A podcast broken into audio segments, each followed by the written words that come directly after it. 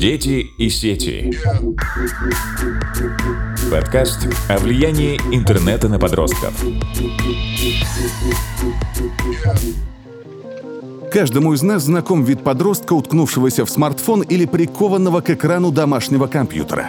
Наши дети постоянно обитают в виртуальной реальности. Дома и в школе, во время поездок в транспорте, на отдыхе. Нередко такая ситуация взрослых устраивает. Ребенок ведет себя тихо, спокойно, не мешает делам и работе. Мало того, порой только угроза отлучения от интернета способна заставить детей сделать домашнее задание или помочь по хозяйству. Виртуальный мир превращается в некий пряник в процессе воспитания, и очень часто мы даже не задумываемся о его начинке. Статистика показывает, что с каждым годом в социальных сетях, которые активно посещают несовершеннолетние, увеличивается количество информации, способной нанести реальный вред их здоровью и жизни. Каким образом обезопасить ребенка от возможных угроз из интернета? Как поступить, если вы чувствуете, что неблагоприятный контакт уже состоялся? На эти и другие вопросы мы собираемся ответить в нашем канале подкастов.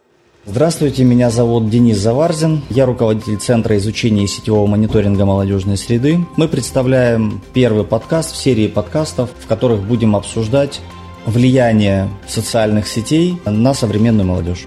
На сегодняшний день социальные сети для современных подростков стали альтернативной реальностью. И зачастую они там проводят гораздо больше времени, чем в обычной жизни. Количество профилей в социальной сети на сегодняшний день уже фактически подступает к населению Российской Федерации. Если мы возьмем категорию молодежи от 16 до 19 лет, то 100% подрастающего поколения у нас находится в интернете. Если возьмем возрастную категорию от 5 до 11 лет, это порядка, наверное, 80% доходит до 90% подростков. Мы живем в новой реальности и должны быть готовы к новым вызовам. При всех очевидных плюсах интернета есть безусловные минусы, к которым мы тоже должны быть готовы. И вот в этой связи по поручению президента был создан Центр изучения сетевого мониторинга молодежной среды, Основной задачей и миссией является выработка системы мер по противодействию таким деструктивным воздействиям на подрастающее поколение. Безусловно, блокировки сайтов и блокировки такого контента не решат однозначно эту проблему. Здесь очень важно предложить ребенку то, что его действительно заинтересует. О том, как заинтересовать ребенка, поговорим немного позже. Сейчас вернемся к проблеме сетевой безопасности молодежи в целом. Какие шаги нужно сделать в области просвещения? Как сформировать культуру грамотного пользования интернетом? Об этом мы поговорили с председателем Комитета Совета Федерации по науке, образованию и культуре Лилией Гумеровой – когда мы говорим о том, что нужно делать. Безусловно, я убеждена, и мы этим занимаемся, это просвещение родителей, детей, педагогов. Сегодня уже появились достаточно хорошие методические рекомендации. Проходят уроки безопасного интернета. Но, к сожалению, все-таки мы больше работаем, знаете, разовые акции, какие-то блоки, погружения. Это тоже должно быть. Но настал тот день, час, и даже он уже перезрел, когда нужно выходить на системные мероприятия. Что бы я сюда заложила? Первое. Нам очень нужны в наших школах педагоги, готовые отвечать на эти новые вызовы времени. Во-первых, понимающие, что из себя представляет интернет-пространство сегодня какие есть группы в социальных сетях, что есть деструктивные группы и как с этим работать, что говорить об этом детям. Как вообще формировать у своих ребят культуру пользования интернетом для того, чтобы это было благом, не вредило твоему здоровью, физическому, психическому и просто не угрожало твоей жизни.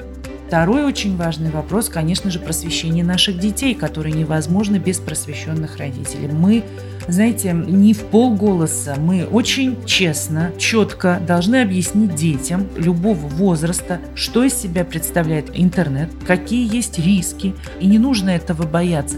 Следующий момент – это просвещение родителей, потому что много раз на наших круглых столах все эксперты отмечают, что, как правило, родители очень спокойны. Он не болтается где-то на улице, он занят, он сидит за компьютером, он занимается. А что там происходит? И может быть сегодня, сидя один на один за компьютером, это даже большая опасность, когда это бесконтрольно, ни по времени, ни по содержанию, чем он играет на улице с ребятами, общается. Вот это очень важные три составляющие, они решаются через финансовое вложение, через подготовку специальных пособий, через изменение программ подготовки наших педагогов и, конечно же, через воспитание родителей. Лилия Гумерова отмечает, что воспитание и просвещение педагогов, родителей и детей – это только одна сторона медали. Вряд ли в наши дни подросток, пусть и наслушавшийся ужасов о виртуальном мире – навсегда заменит время в сети занятиями спортом или искусством. Даже самый подготовленный с точки зрения правил безопасности ребенок может сбиться с курса, если не найдет позитивный контент, который его реально увлечет – мы должны предложить им продукт, который развивает, который помогает им преодолеть какие-то проблемы.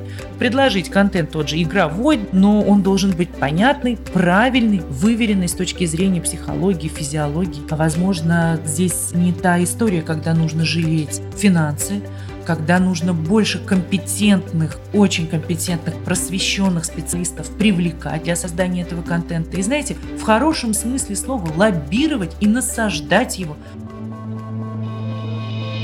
Создание позитивного, востребованного молодежью контента – дело очень нужное, но в то же время и очень сложное. Связано это в первую очередь с особенностями восприятия информации, которые выработались у современных молодых людей – Зумеры или представители поколения Z так, согласно популярной социологической теории, называют людей, которые родились после 2000 года. Чем дети цифровой эпохи отличаются от своих предшественников, рассуждает главный редактор интернет-издания лента.ру Владимир Тодоров. Есть два ключевых отличия. Отличие первое — это то, что поколение Z умеет э, потреблять информацию фрагментарно в условиях крайне высокой информационной конкуренции. То есть, условно говоря, поколение Z, которое родилось со смартфоном и которое только со смартфона потребляет информацию, есть такой информационный зуд. Если посмотреть на любого зумера, то он берет смартфон и бесконечно бегает между разными приложениями. Если мы говорим про Россию, он из ВКонтакте идет в Инстаграм, из Инстаграма идет в ТикТок, потом возвращается в ВКонтакте, потом идет в Твиттер. И вот так вот он бесконечно проводит время, казалось бы, бесцельно его убивает внутри смартфона, потому что у него колоссальная зависимость от смартфона. Он не может провести в среднем получаса без того, чтобы потыкать в смартфон. С другой стороны, он видит очень много информации в каждом из этих приложений. У него вырабатывается очень хороший скилл отличать зерна от плевел, скажем так, и по факту вычленять ту информацию, которая ему действительно интересна. У него уходит от полусекунды до двух секунд на то, чтобы понять, интересна ли ему эта информация или нет зумеры потребляют контент только там, где им это удобно, они не будут подстраиваться под вас, это вы должны подстраиваться под них и выигрывать конкуренцию. Можно смотивировать зумеров потреблять качественный контент. Для этого нужно сделать максимально классно. То бишь, опять же, сделать такую концентрацию слов, каких-то видеоприемов, эффектов и понимания их культуры, чтобы в результате они поняли, что это классно. Владимир Тодоров полагает, что контент, способный понравиться молодежи, может быть самой разной тематики. От легкого развлекательного блога на YouTube до серьезного материала на историческую тему.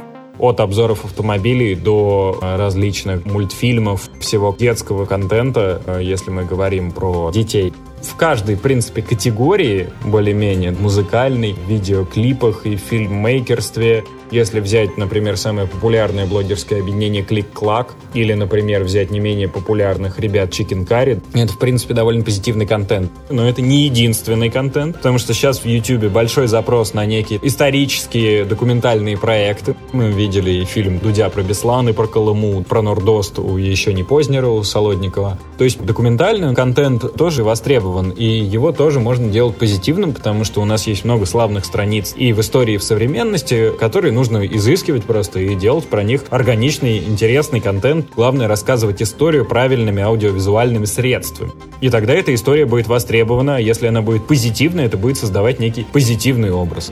Перейдем от теории к насущным вопросам и дадим несколько практических советов тем педагогам и родителям, кто уже обеспокоен взаимоотношениями своих детей и учеников с социальными сетями.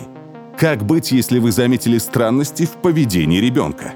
Как правильно построить разговор, чтобы выяснить причину и при этом не оттолкнуть от себя подростка? Клинический психолог, специалист по работе с детьми Марина Гудзенко уверена, что главное – искренне говорить о своих чувствах и переживаниях. Для начала нужно создать безопасную, спокойную атмосферу. То есть, если ребенка позвать вечером, пить чай, создать атмосферу уюта, спокойствия, когда он ничем не обременен, может быть, перед сном, позвать поговорить, провести время, может быть, что-то вспомнить. То есть не сразу с корабля на бал, а именно подвести его к беседе к основной теме. Ну, сначала спросить, как настроение, как день прошел, обсудить что-то нейтральное, что-то важное для ребенка или поделиться своими какими-то эмоциями. Скажем, проявить мягкость и искренний интерес к его жизни, к его состоянию, к его внутреннему миру. И далее обозначить свои намерения, свою позицию и, самое важное, свои чувства и эмоции – можно сказать, я чувствую некоторое волнение, потому что я замечаю, что с тобой что-то происходит. Я замечаю, что у тебя в настроении что-то меняется, ты грустный стал и задумчивый. И я переживаю по этому поводу, как и любой родитель, поэтому мне бы очень хотелось тебе помочь, потому что моя задача тебе заботиться, тебя оберегать и помогать тебе. Обычно дети на проблемных местах начинают реагировать иначе. Дети опускают глаза, начинают слезиться, начинает дрожать подбородок. Они начинают нервничать, теребить какие-то предметы, хватать, манипулировать. Они начинают реагировать резко, говорят, отстань, я не хочу разговаривать на эту тему. Иногда бывают бурные реакции, дети начинают плакать. Или они начинают избегать взгляда, потому что человек, который переживает, скрывает что-то, он стремится уйти от зрительного контакта. И взрослый человек это может заметить. Потому что если спросить, а с кем ты общаешься в сети, а у тебя там есть друзья, а почему ты там общаешься, почему не вживую, а ты видел этих людей, а кто эти люди, ну мне просто интересно, ты же мой ребенок, мне же интересно, хотелось бы знать. А может быть тебя обижают, на тебя давят? Ребенок может дать в какой-то момент эту реакцию, родитель это видит, здесь уже сигнал. Ребенок может раскрыться, но только при условии, что будет спокойный диалог. Важно в беседе упомянуть несколько тем, спросить, чем ребенок интересуется в интернете, сказать о ком-то как бы отстраненно. А вот ты знаешь, у меня на работе одна моя коллега рассказала такую историю, что у нее дочь, она попала в какую-то неприятную группу, и потом ее стали шантажировать, ей предлагали что-то сделать, девочка испугалась очень сильно, и мама испугалась. То есть э, историю о ком-то постороннем. Дети лучше реагируют, когда это сказано о ком-то абстрактном. И, конечно же, дать ощущение любви и заботы. Предположить возможные последствия, что если что-то происходит у детей, очень важно вовремя э, помочь, решить проблему. Для этого нужно доверие, чтобы дети рассказывали. И важно обозначить вашу реакцию, реакцию родителя.